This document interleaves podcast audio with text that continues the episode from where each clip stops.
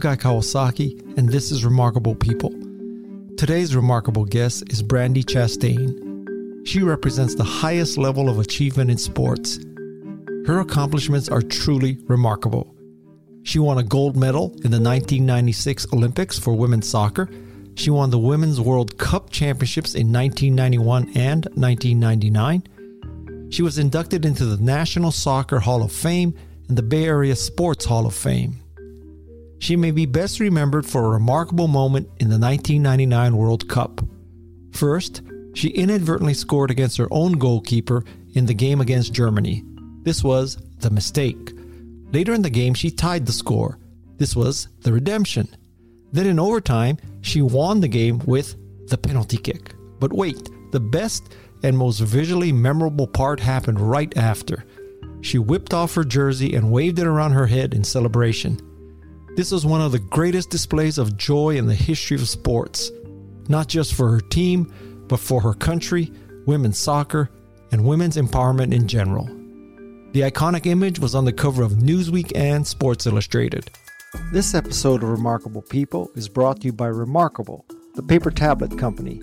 Yes, you got that right. Remarkable is sponsored by Remarkable. I have version 2 in my hot little hands, and it's so good. A very impressive upgrade. Here's how I use it 1. Taking notes while I'm interviewing a podcast guest. 2. Taking notes while being brief about speaking gigs. 3 drafting the structure of keynote speeches. 4. Storing manuals for the gizmos that I buy. 5. Roughing out drawings for things like surfboards, surfboard sheds, and office layouts. 6. Wrapping my head around complex ideas with diagrams and flowcharts. This is a remarkably well thought out product. It doesn't try to be all things to all people, but it takes notes better than anything I've used.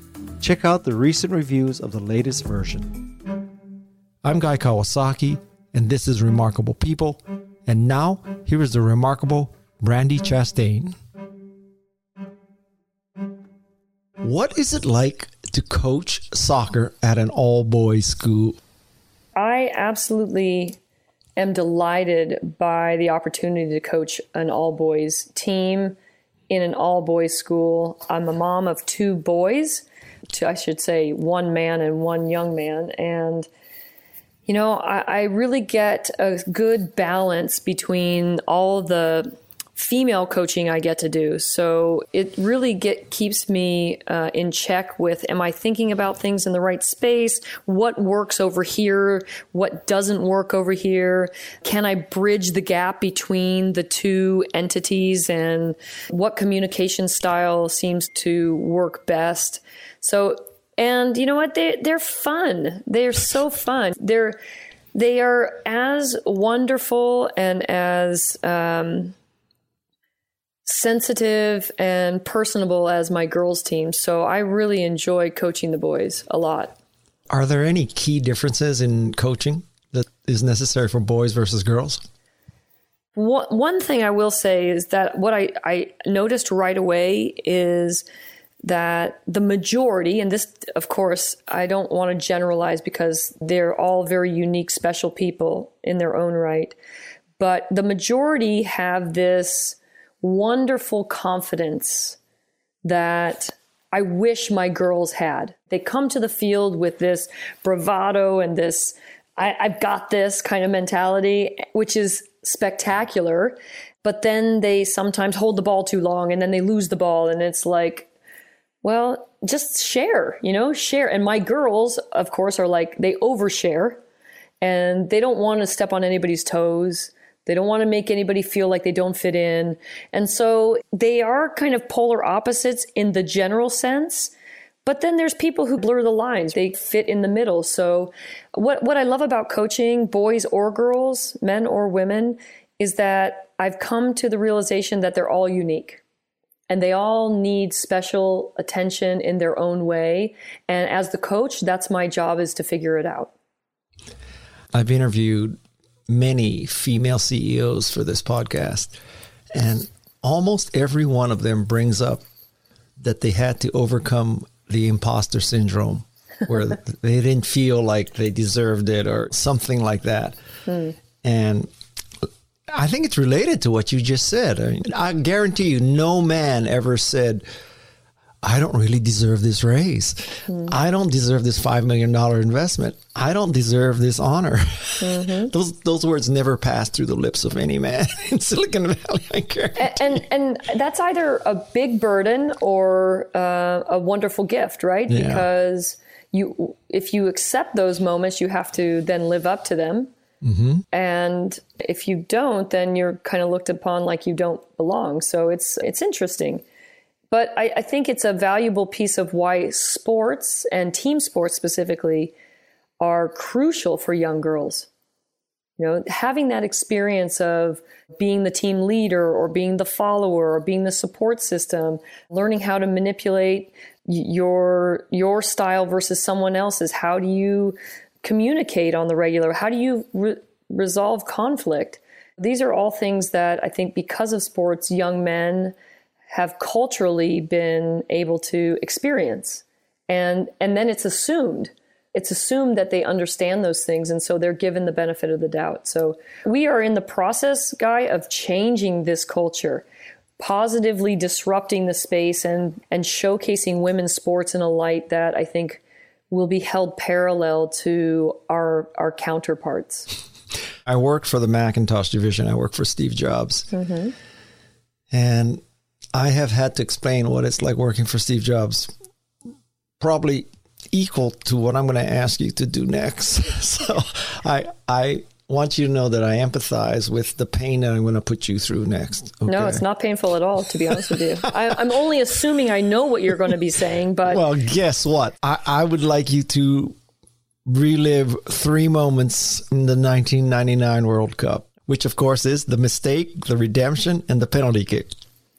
Oh, these are all amazing moments and all so different. They they they absolutely are connected, right? They're all yes. connected and they're necessary. And the, these are again, this goes to the lessons of life and why sports is so valuable. I tell my players all the time that there's not a player on this planet who is flawless. So the mistake is going to happen at some point. We'll all make them and my career leading up to that point had a lot of them. I had a lot of practice in resiliency. but I, I will say that uh, I just want to say that you didn't ask me this, but I'm going to say of the three, the mistake is the, was the most impactful. The mistake was the most impactful because of Why? what because of what happened directly after it. So, uh, if I can put you in the headspace of where I was, we're in the quarterfinal of the World Cup. 65 to 70,000 people screaming their heads off in a brand new stadium. No one's ever played here. Now the Washington football team um, plays there. And it was so exciting. It's the knockout round of the World Cup. Now, we know that the essence of the quarterfinal is you win and you move on, you lose and you go home. Now, the underlying current of the whole Women's World Cup was the U.S. women's national team must win the World Cup to save the future of women's soccer and girls' future. Like that's heavy. No we pressure. Had, yeah, no pressure. so we had we had done a lot of practice. Honestly, the the mental space, the uh, sports psychology exercises that we had been going through since the '96 World Cup into the 1999 World Cup was absolutely paying off. This team was rock solid.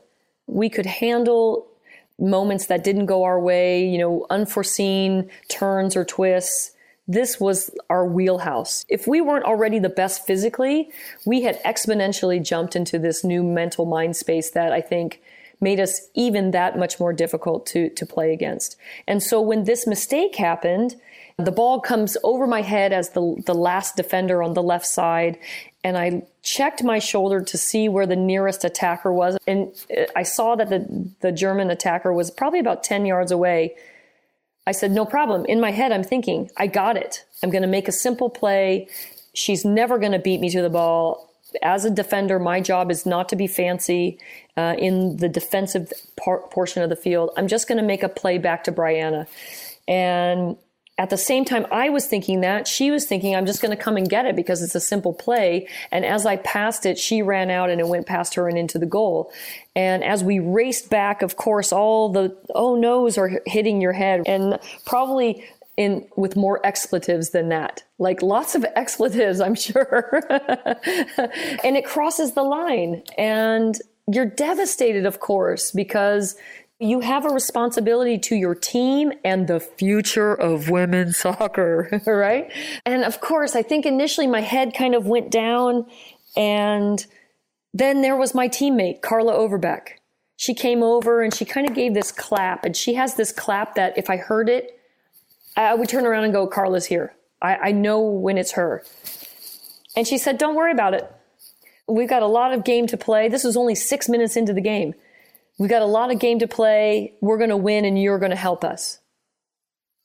And I was like, all right, let's go. and honestly, not for one second post that very short, life changing conversation did I think about that I scored a goal. Because what normally happens in these moments is it crushes people, right? It breaks their soul, it breaks their spirit, that now all of a sudden they're thinking, I can't do it, I've lost the game, all these negative, negative, negative things. Carla didn't let that get into my head. And so it, it really it solidified the the the the power of teams, the power that each one of us as individuals have to change someone's life. And so that mistake moment is like my it's my beacon. It's a story I'd love sharing because now we get to the redemption, which is later in that game. I score a goal, and this time for our team, thank goodness. and we, as we all know, we go on to win that game because we advanced through to the final.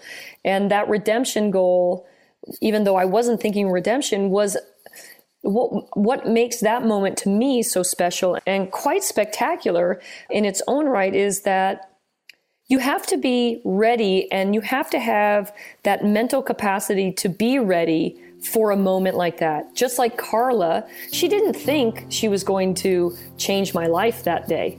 She didn't get up in the morning and say, I'm going to change someone's life. But she was ready to do that. Just like my job was not to score a goal, but I put myself in a position to score the goal and follow through. After Brandi told me this story, and how Carla supported her, I reached out to Carla. Here she is.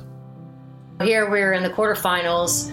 The World Cup is in our own country, and there were 80,000 people in the stands and millions watching on TV. And just the the magnitude of the game in itself gave us so much pressure. And when that happened, when Brandi and Bry had this miscommunication and she kicked it into her own goal. I just know that if I were in her position, I would have been beating myself up, and I'm not sure I could have ever recovered from that. So I wanted to make sure that I was the first one that got to her, just so she could see, you know, a, a smiling face and one of reassurance that we will be okay. And I think that's what I told her. I just said, You have to forget about it. We will be fine. And then I said, We're going to win this fucking game. Sorry for the language.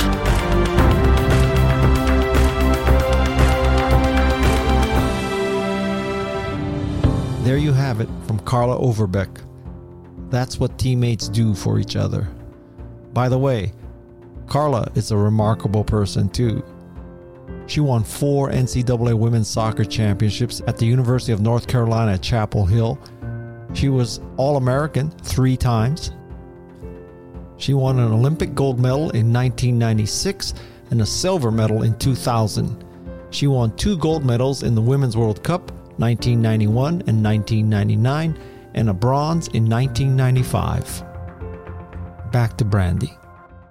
You know, I think that redemption is um, was self self fulfilling because you have to be able to be willing to to have that redemptive moment. And I think sometimes when we beat ourselves up about the mistake, we don't allow ourselves to get into that space. And then the last and the final, of course, the penalty kick, which again, I never saw coming. I really thought that game would end in regulation at some point, and it nearly did in overtime when Kristine Lilly jumped her five foot three body behind Briana Scurry to clear the ball as it almost crossed the line off a corner kick header by China.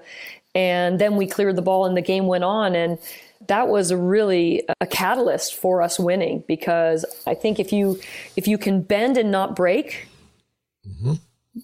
you can achieve the the victories that you're looking for, and that's really what happened. So the PKs I don't say this flippantly, we were easy, right? They were easy at that point because we had kind of gone through this this game and we hadn't broken and we stayed together and every kick and then Briana's save on the third player was so great that there was no doubt in my head for one second that we would win in this penalty kick situation. The going up to the ball was don't look at the goalkeeper because earlier in the year she had psyched me out. She totally pulled a, um, a Jedi mind trick on me.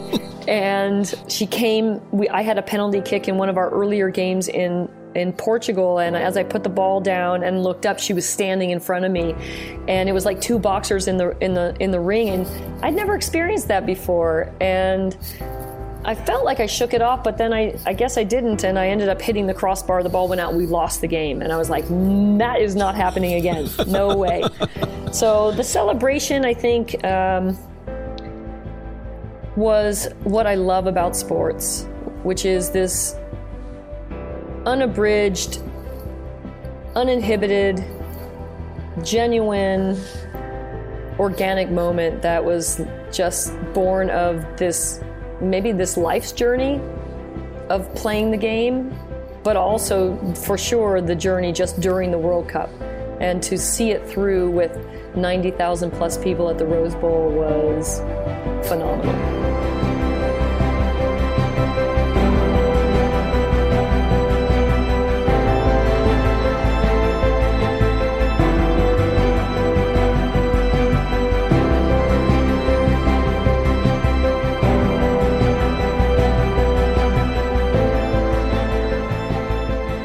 So there was no forethought, like if I score, I'm gonna. Oh gosh, no. Whip off my jersey. No, I think herein lies another reason why I believe sports is so incredibly important. Is the coach came to me. The coach came to me in the end of '95 and said, when I wasn't on the team and I was trying to make my way back, I had a great camp and he said, We want you on the team. Oh gosh, guy, I was so excited because having been on the World Cup team in 91 and then missing the 95 World Cup team because I was cut was devastating as a player. As a person, I had a lot, I had a journey to go on. Who am I? What does this mean? Where does it fall in the rank and file of importance in my life? And, and so I had to do a lot of soul searching and, and a lot of hard physical work because I wanted to be there. And so when I got to that place and now we're standing on the field and the coach came up to me. So, you know, and I went from being a forward to a defender, which is their opposite side of the fields, opposite responsibilities, having to recreate myself the coach comes up to me before we go out to the penalty kicks and he says, "Okay, you're going to take a kick." And I said, "Yep, I got it, no problem." I talked to the assistant coach. We we chatted about it. It's all good. He says, "Okay, but you're going to take it with your left foot." And then he left really fast. And he didn't want it to be a discussion. It was a comment, right? It was a point. Mm-hmm. And and luckily, I think we were all so exhausted that you know you, you're not spending any time overthinking anything anymore the time for that was done. This was now just do the things that you you know how to do in the instinctive way. You know how to do them. And even though I'd never taken a penalty kick with my left foot in a game before, how about that? Yeah. He trusted and he believed. And I think that trust and belief, like Carla had in me in the quarterfinal game, really wore it really wore off on me. And I think that's why being a good manager or a good owner or a good coach matters because you really have a chance to put some positive or positivity out to your employees or your players in a way that really can impact their life. Uh, do you think that what was going through his head was you're telling the Chinese goalkeeper that I can beat you with my weak foot? hey, I never thought about it that way. But here's the truth. During that World Cup, our practices were all open. So anybody could come. So China could have been at our practice, and I would suspect that they were. Because if it was open, why wouldn't you go? And so I think he was a, a tad bit worried that maybe they had been watching. So even in training, he would make sure that we kicked with both feet. We kicked to all places in the goal. And then on that day, it was just do what you do, except for Brandi, you kick it left foot. no pressure, no extra yeah. pressure. Yeah, yeah. So, a uh, big picture with hindsight, mm-hmm. what did that World Cup mean to you, to women in the country? Well, I think now that we're 20 plus years away, it's it's certainly becoming more emphatic the meaning about the power and the presence of women in sports. And though that was not the intention, I think sometimes, again, like I said, the celebration being this organic moment, that's when we see the true light, right? When we see things in their purest form we get to examine them for what they really are. And and I think that 99 game was examined in a way that people started thinking like, "Oh my gosh, this is something that young girls and women can do." Obviously, we're in a stadium of 90,000 plus people. There's people who enjoy it. This thing is for real. And I, I think big picture wise, it's a one of the stepping stones, like a Billie Jean King. when she when she beat Bobby, Bobby Riggs? Riggs, just one of those moments that you think about or that has happened that you can't deny it. You can't deny it, and, you, and the argument is not for less; it's for more, right? We want to see more of of that, and so I think this sheer confidence, the maybe it, maybe the shedding of the shirt was a here we are we're we're unapologetic about being here and see us for who who we are in these moments and how meaningful these moments are. I get I talk to people of all ages guy. It could be 10 year olds to 80 year olds and everybody in between men female trans whatever you are or they are. And they come to me with a different story of how it impacted them, which I think is also very crucial because we all see things differently and we're all impacted in different ways. So, big picture, I think absolutely catalyst to a movement, not an intentional action, which I think maybe has endeared itself to exi- to its perpetual existence. Did any organization or group criticize you for partial nudity. I mean, I don't know. No, yeah? there there was like what did they say? Yeah, so there was this is so great. I'm glad that you you brought up this question because I think it pertains a lot to what we're all experiencing in the world right now, right? So there's there's belief systems, there's political parties, it could be gender, it could race, whatever it is. There always seems to be people who want to divide things. And I would say 99% of the comments were like, wow, that was an amazing moment. I've never seen a moment like that. I, I was present for the game. Mm-hmm. I, I wasn't present for the game, but I watched it on television, or now I've seen it via YouTube only. And wow, this is the impact it's having. Now, there were some people who said, you know, why you totally blew it. You've you've sexualized sports for women. You totally took a moment that was sports related, and now you've you've done X, Y, and Z. And initially, I, I kind of it stopped me in my tracks, and then I realized what a great opportunity this is to have a conversation. Because if someone doesn't believe or see the things that you believe or see, doesn't mean that their beliefs and their things aren't important or aren't valid and that you should listen to them. And maybe we can bridge the gap between the of the divide that that separates us. And so I would listen and I would give my, you know, here's what was happening in the moment. Here was the non-intentional experience that I it was like an out of body experience. Like I don't I didn't say I, I was going to do that. never did I ever think I would be scoring the winning goal in the World Cup anyway. so how do you prepare for that? Yeah, okay. Right? I mean, I think that's where you got to start to say, okay, you, now you know it's it's it's authentic because as a defender, that was not my responsibility primarily. But I loved having those conversations because then I would say to the person, come to our practice. Come and see what it's like to be on the women's national team. Watch the body of work that's put in and you will see that this isn't about sexualizing sport or shaming women or any of those things. This is really about the grit and the drive and the determination and then the celebration of a job well done. Well, Brandi, you're a better person than me because I would have had a two word conversation with anybody who told me that. But you don't want to know what the two words would be. but I think you can guess. Getting on a little lighter subject here. Mm-hmm. So, what's your reaction to Landon Donovan's tribute? Oh, yeah. I, th- I think mimicry is the best form of a compliment. Minus his hair color at the time. I think he had also, he might have had his hair dyed some ghastly yellow color.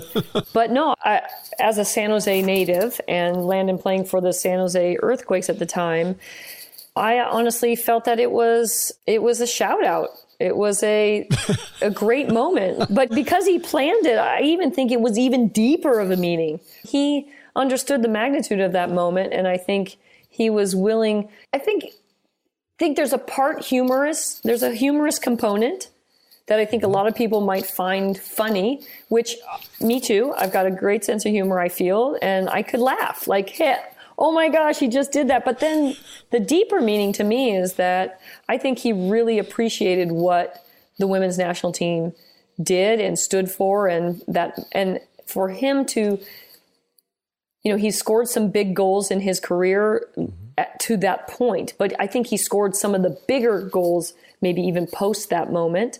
And so I think he could appreciate it. This is a semi serious question. You think that taking off your jersey should now be a yellow card offense? No, God.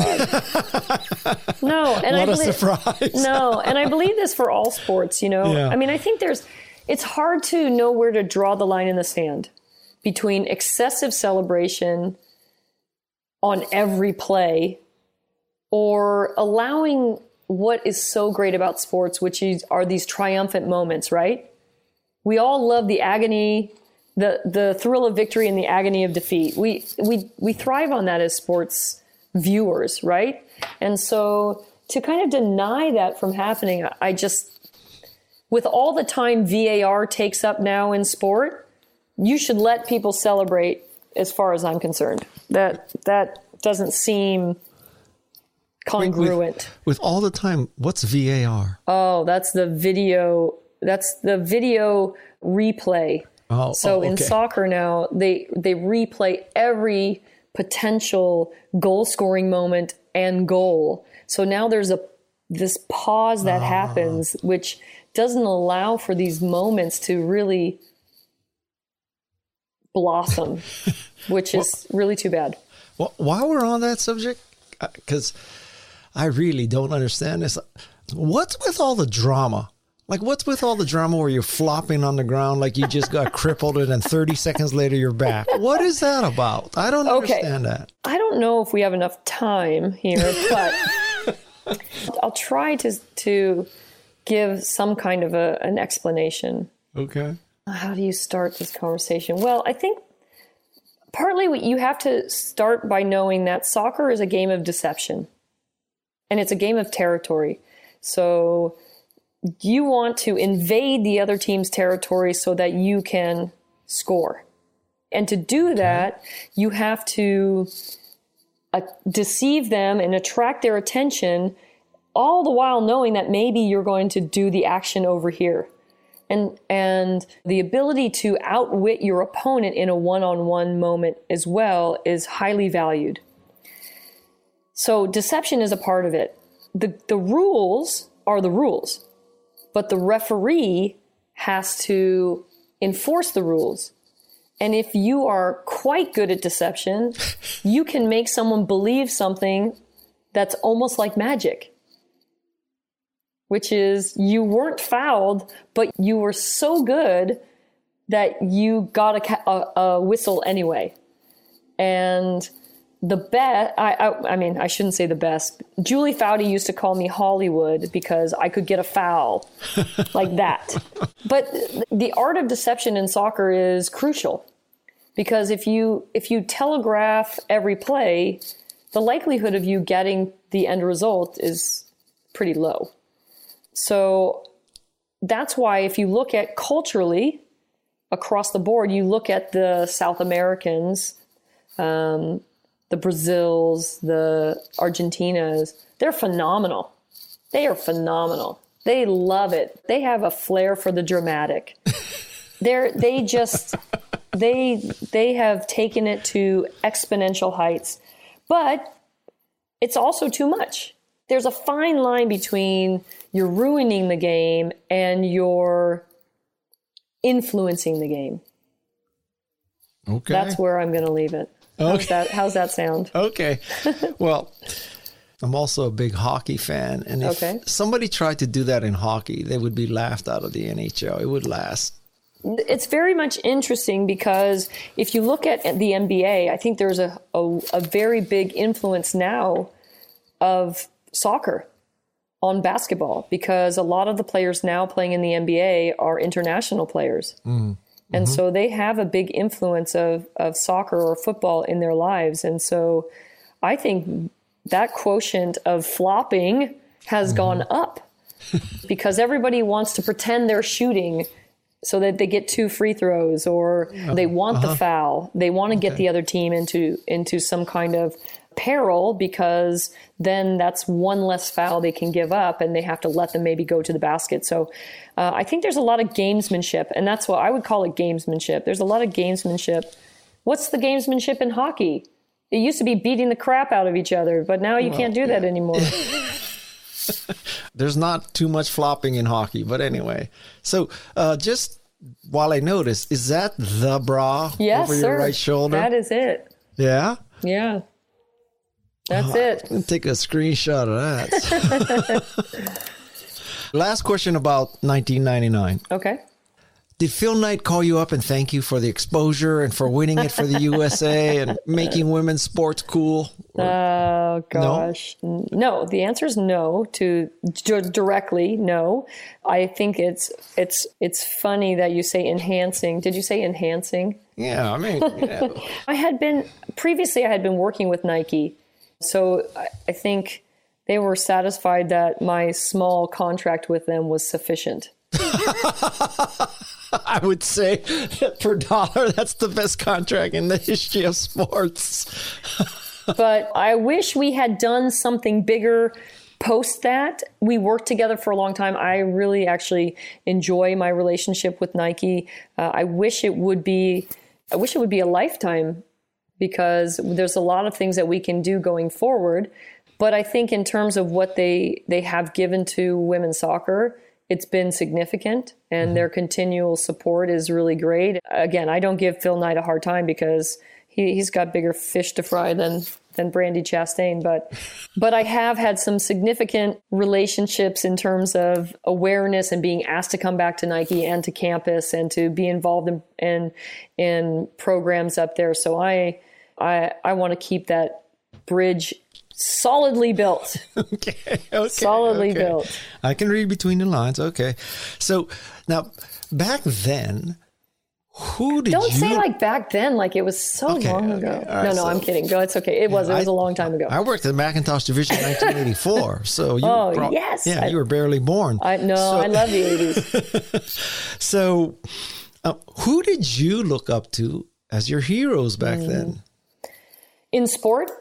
In sport, well, in anything, but in sports, yeah. First, yeah, I, I would say in sports, most of my my the role models that I saw were people that my dad watched, right? So it was NFL football. Yeah. It was baseball. My mom loved tennis, so really Billie Jean King and and the the Chrissie Evert, even though we're not that far apart in our ages, I think that was kind of seminal time for me to see athletes. So and and really it was only individual athletes that I could see on the women's side.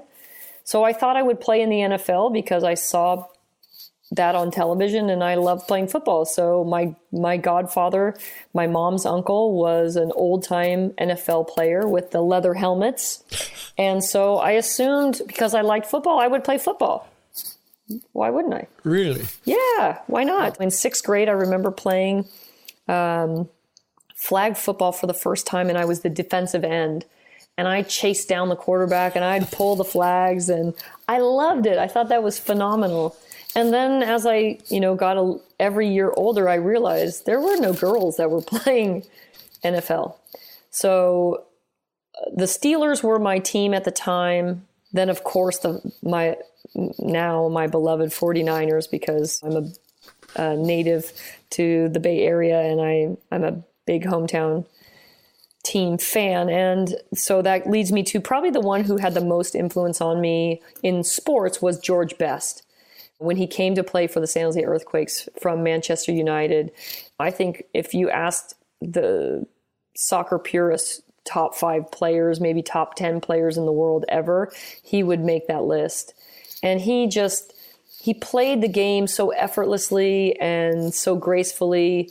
He would slither his way through five, six, seven players in a 10 by 10 spot, and then he'd score a goal and he'd do it with a smile on his face. And I just thought, I'm to do that. That is phenomenal.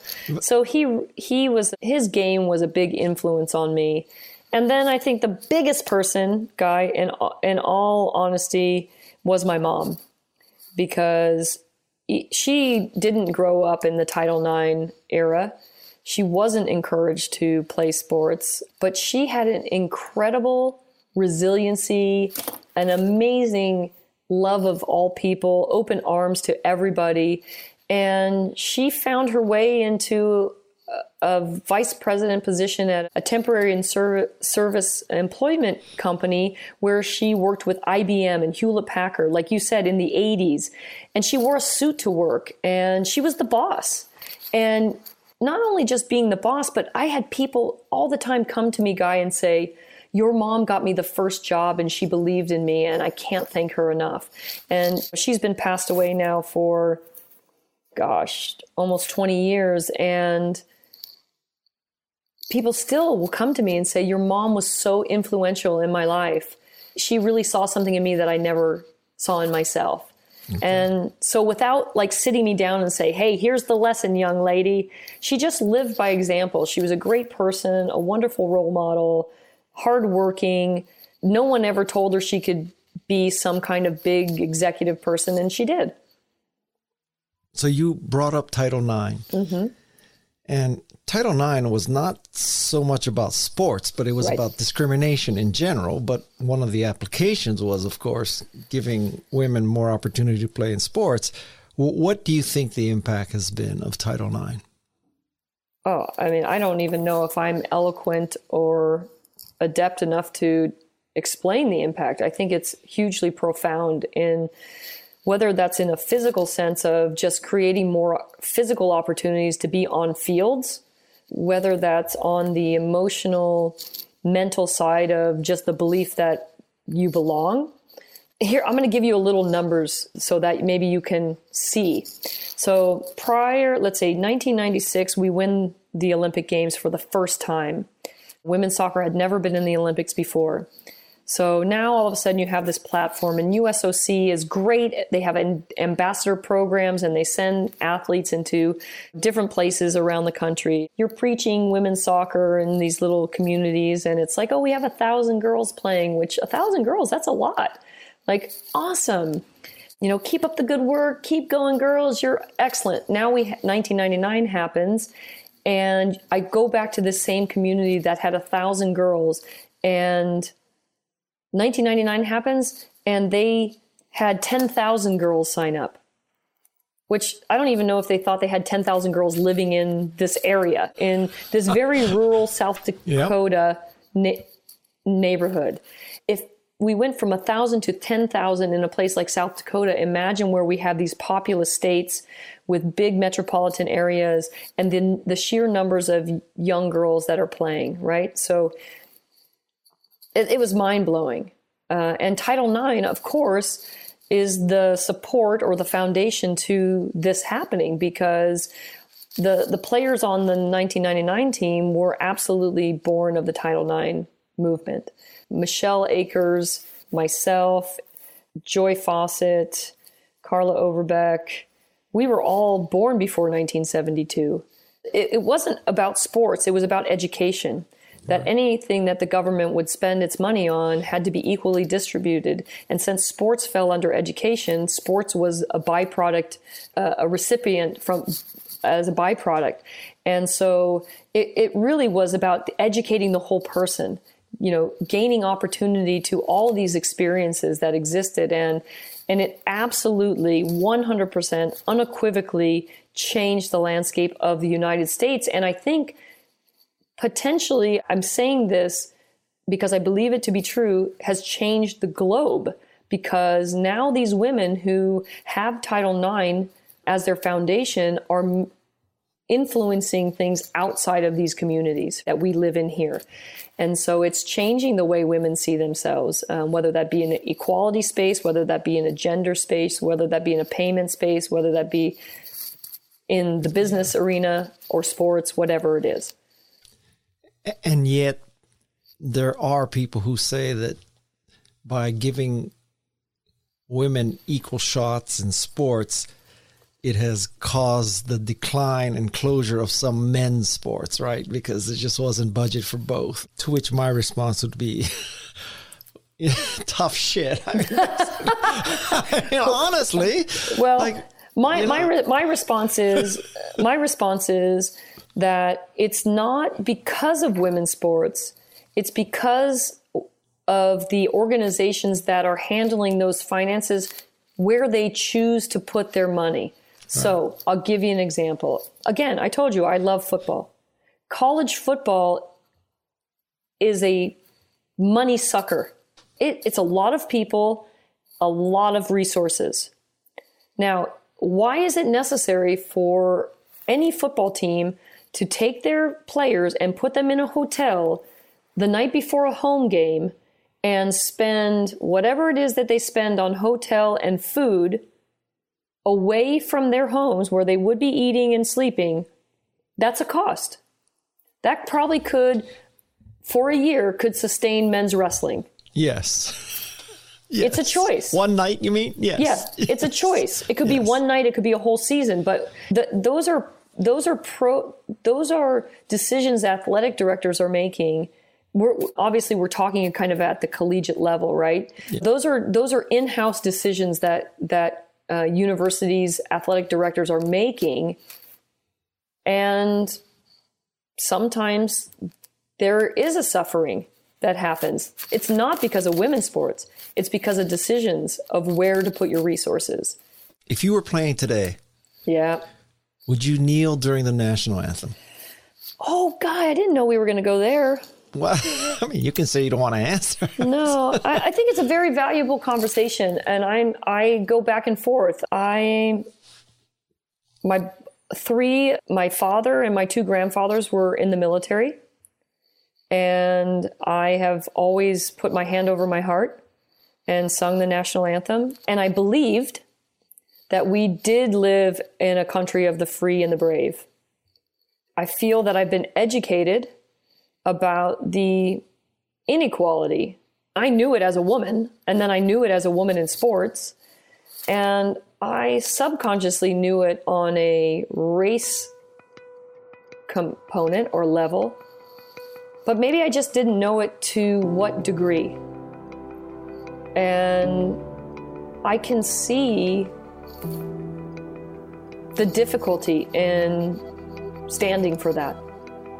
And so, like the conversation I had with the people that maybe thought that what I did was detrimental to women's sports, I can look at the other side and say, maybe standing is detrimental because we're forgetting to appreciate what everybody is going through, not just what I'm going through. It's hard for me to answer 100% whether I would stand or whether I would kneel. I have had many conversations with friends, black friends, Hispanic friends, and I'm continuing to try to learn.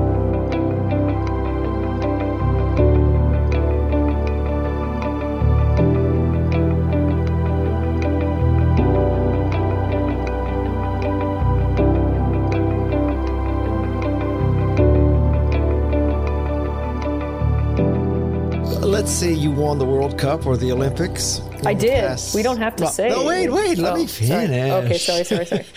During the last four or five years. Okay. And you were invited to the White House. Would mm. you have gone? Oh.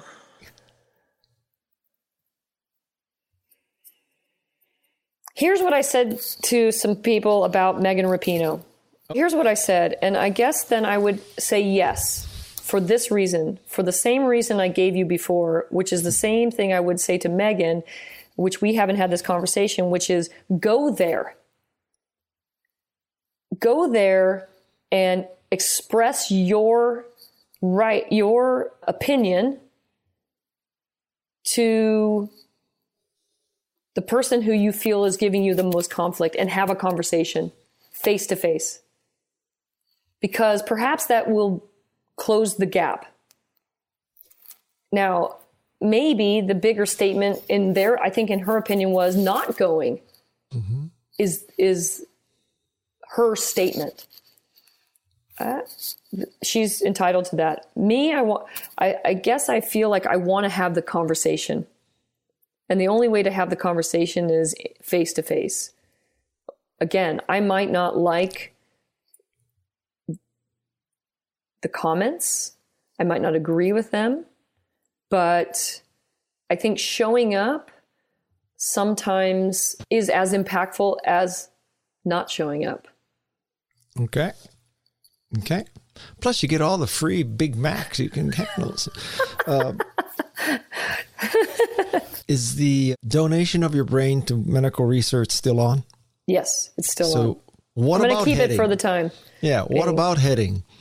Yeah, the heading is a great conversation. Again, this is one of those kind of touchy subjects because the purist in me, heading's a part of the game.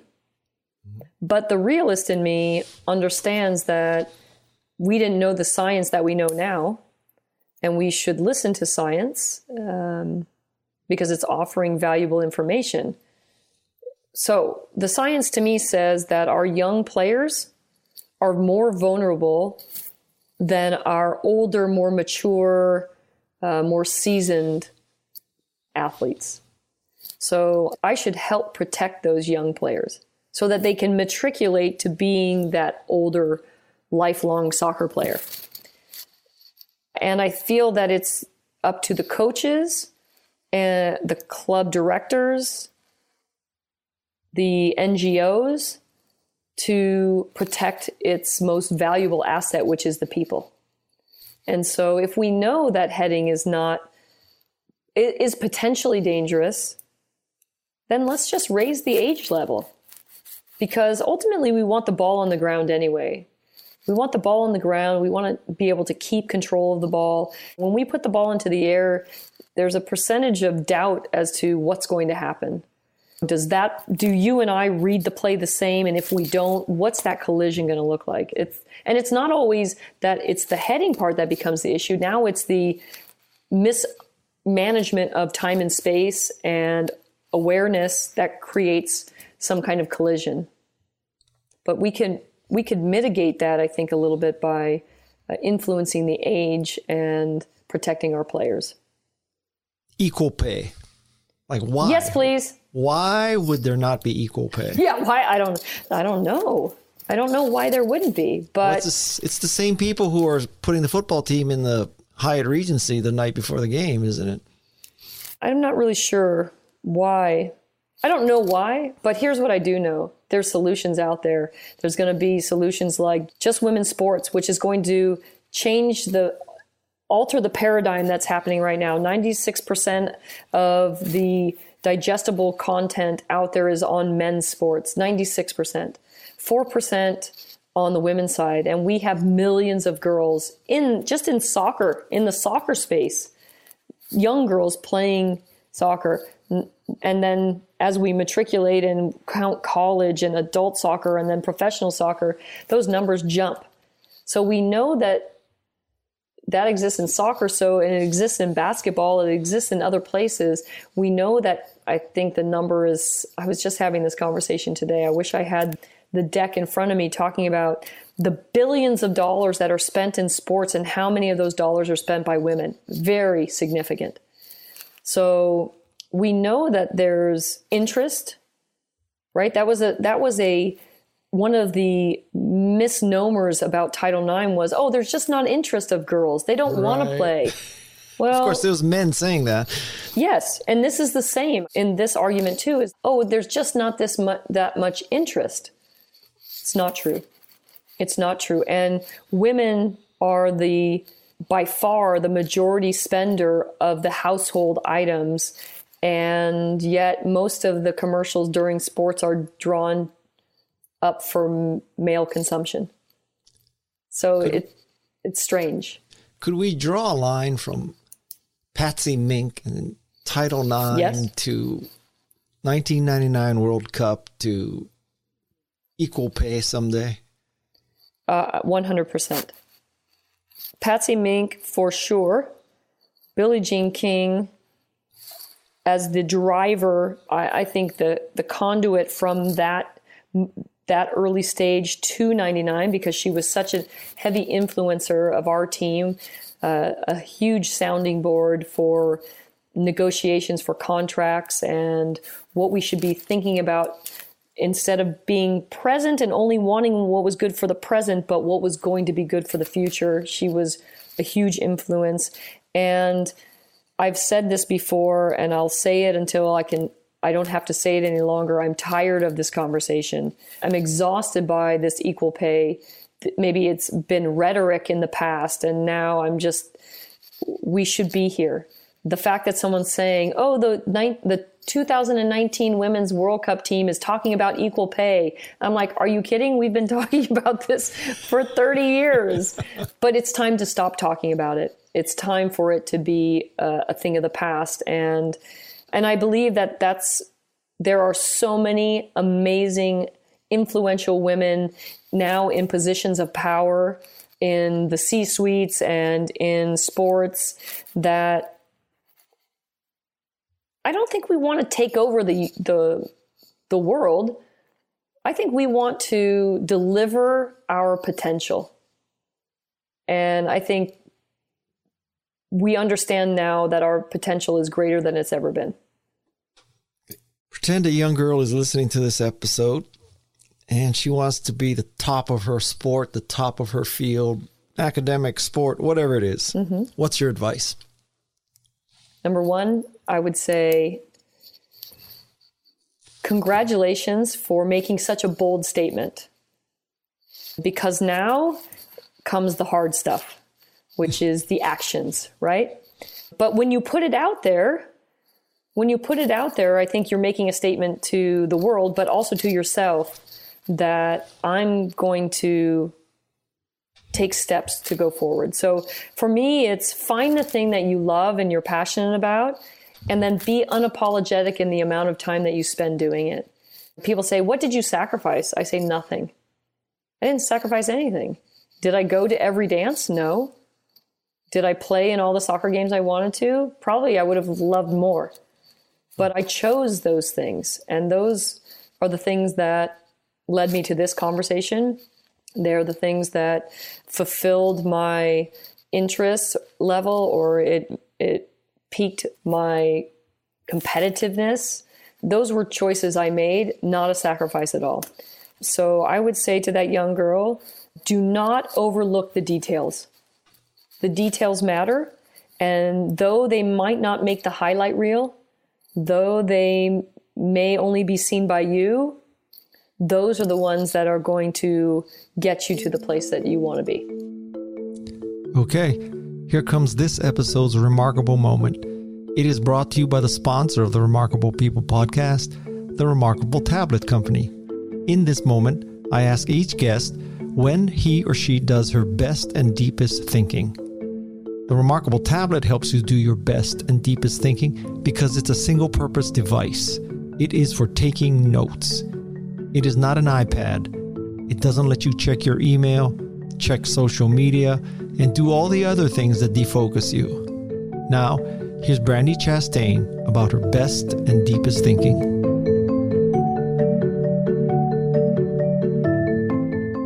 When do you do your deepest thinking?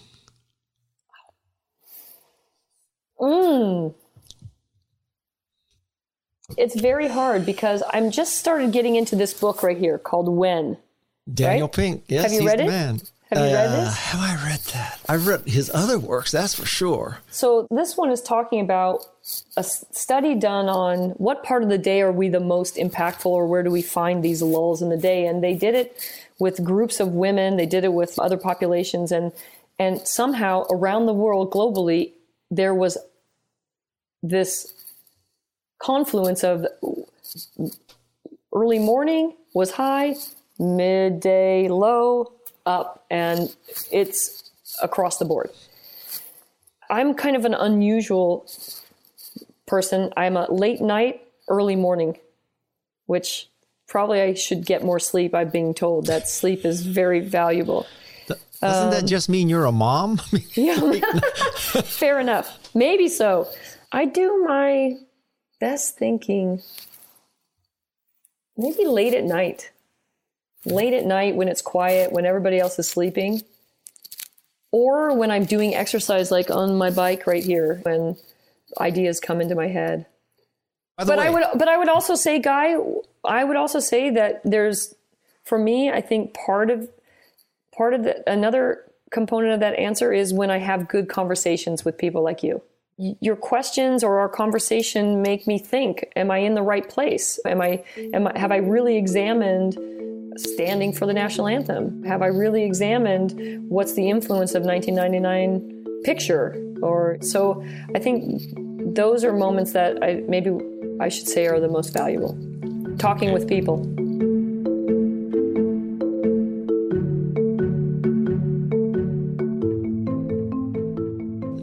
I, I lied. I have one more question.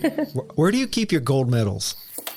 Well, I have one in the drawer um, because I take it places, and and the other one right now is you can see behind me. Yeah, so okay. you see that see the moment right there, but right behind it, that's the first gold medal. And the reason why it's behind these other things is because I just got the walls painted and now I have to put them back up on the walls. So the first one is framed and the other one goes with me places because I love sharing it. I remember the first Olympics where I was really cognizant of a championship team, and that was the 1980 men's hockey team. And when I saw Phil Eruzione and his team step up onto the podium and they received their gold medals and they had that big American flag behind them, that was really powerful. And I thought, I wonder, I want to do that, but I wonder what that feels like. So that first time you get that medal put over your head and it kind of falls, it's substantial. it's heavier than you think. And so I, I love sharing that with people. Like that for me is so fun. It, it goes places. It used to get the beep, beep, beep at the, at the airport and then they'd have to take it out and examine it and, you know, No, yeah, no. yeah. Did people want to take selfies with it from Yeah, TSA? and I'm up for that. I'm up for that all the time. The medal belongs to everybody. Absolutely. Post pandemic, you and I and John will have to get together. We'll take you surfing. Oh, see, now he asked me about that. I said, I am happy to cheer you on from, I was going to say the sideline, but I'll cheer you on from the cliff. I know where you guys surf. Wh- Why That's would you not try it? I, I don't, th- this is my funny answer and my serious answer Okay. all in the same. I, I respect Mother Nature.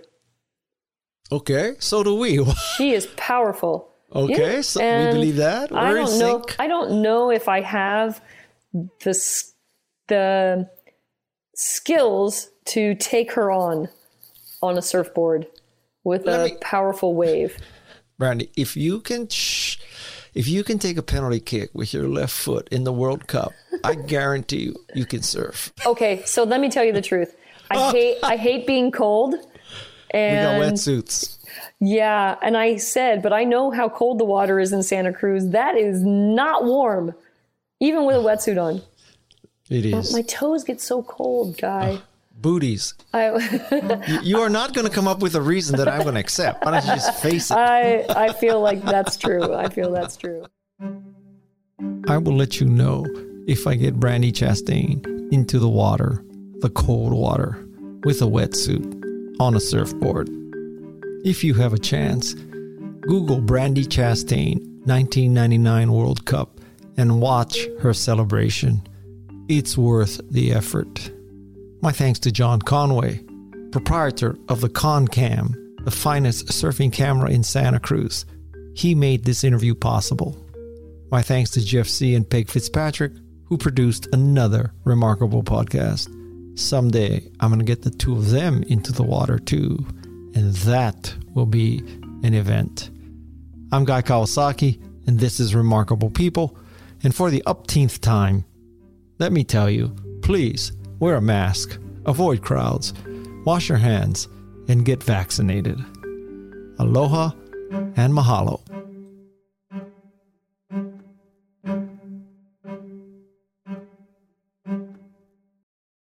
This is Remarkable People.